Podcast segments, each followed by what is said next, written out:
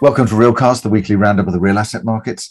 Um, I'm joined this week by Nicole Dines and Paul Strome. And a reminder, of course, we're now 100 days into the war with Ukraine, and a lot of the impacts of that also discussed in a number of interviews, including with Tina Fordham from the ULI conference. So please do look at those on the website. Some really interesting insights there. Nicole, what have you been following? Well, there have been some interesting news in, in three sectors which we've been following uh, constantly on, on you at Real Asset Media. Uh, fast growing sector, life sciences, uh, student housing, and, and healthcare.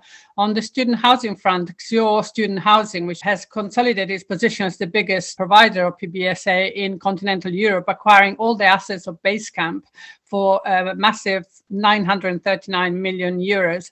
It's a portfolio of 11 prime assets, over 5,000 units in four countries Germany, Denmark, Sweden, and Poland. And it creates, as I was saying, continental Europe's largest student accommodation provider, uh, a platform which focuses on, uh, they call inspiring places, all sort of environmentally sustainable buildings. They're all uh, newly built or, or about to be completed. So very much uh, sort of new and up to, you know, state of the art.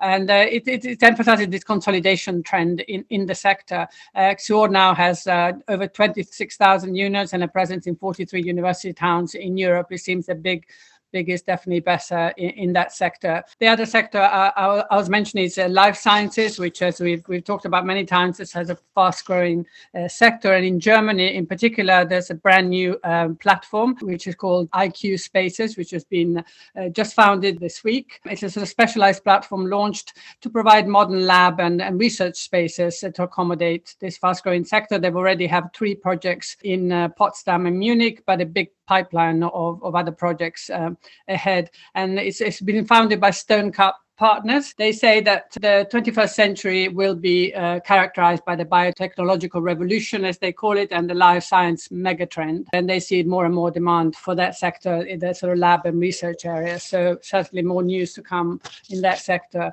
ahead. And as I was mentioning, healthcare, uh, Italian asset manager Kryalos has signed a deal with the Real, which is a French senior living and nursing home specialist, for a 300 million euro healthcare fund that will target assets, especially in northern Italy. Now, Italy, as we know, has got one of the fastest aging population in the world. It's second only to Japan, yet it's got a very, very low provision rate. There's 1.8 places for every 100 uh, people over 65 compared to a European average of five. So huge uh, demand demand ahead.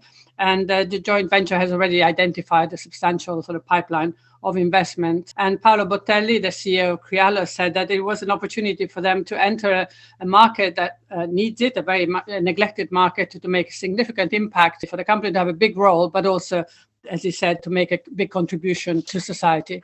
And healthcare was also one of the themes of real asset impact. And Jürgen Fenk, the CEO of Primonial REM, emphasized how he focuses on the social aspect of ESG, not just uh, so the impact on workers, on the community, on society at large, not just because it's the right thing to do, but also because it's what investors want. Not just the big institutions that he deals with, but also retail investors seem to be more and more interested in, in, that, in that aspect. Of course, Primonial REM is the biggest healthcare uh, real estate manager in Europe with over 10 billion euros of assets under management and a presence in seven countries. And Fenk since he's taken over as CEO, has very much focused on the ESG aspect, uh, which he says, you know, at every level, corporate level, asset level, and, and fund level. And uh, he says it's not marketing, it's a real uh, conviction because he said um, a better built environment is, is, a, is a key to a better world.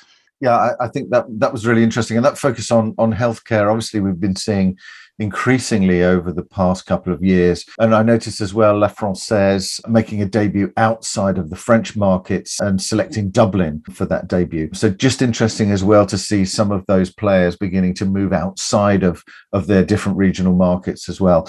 Um, Paul, what have you been watching? This week we've learned that uh, Commerz Real has, has, acquired a large office building in Washington, D.C., a 25,500 square metre building. That's over 274,000 square feet for the open-ended fund hausInvest West. The building's located in the so-called Golden Triangle at the heart of Washington, D.C.'s central business district. And it's a building that was completed in 2019 and is 82% let. It was a joint venture between a local developer and Canada Pension Plan Investment Board. We don't yet know the price that was paid. Uh, it was a deal that was hinted at when I spoke to Commerz Real's uh, CEO Henning Koch for the uh, Real Asset Insight magazine CEO interview spot a few weeks ago.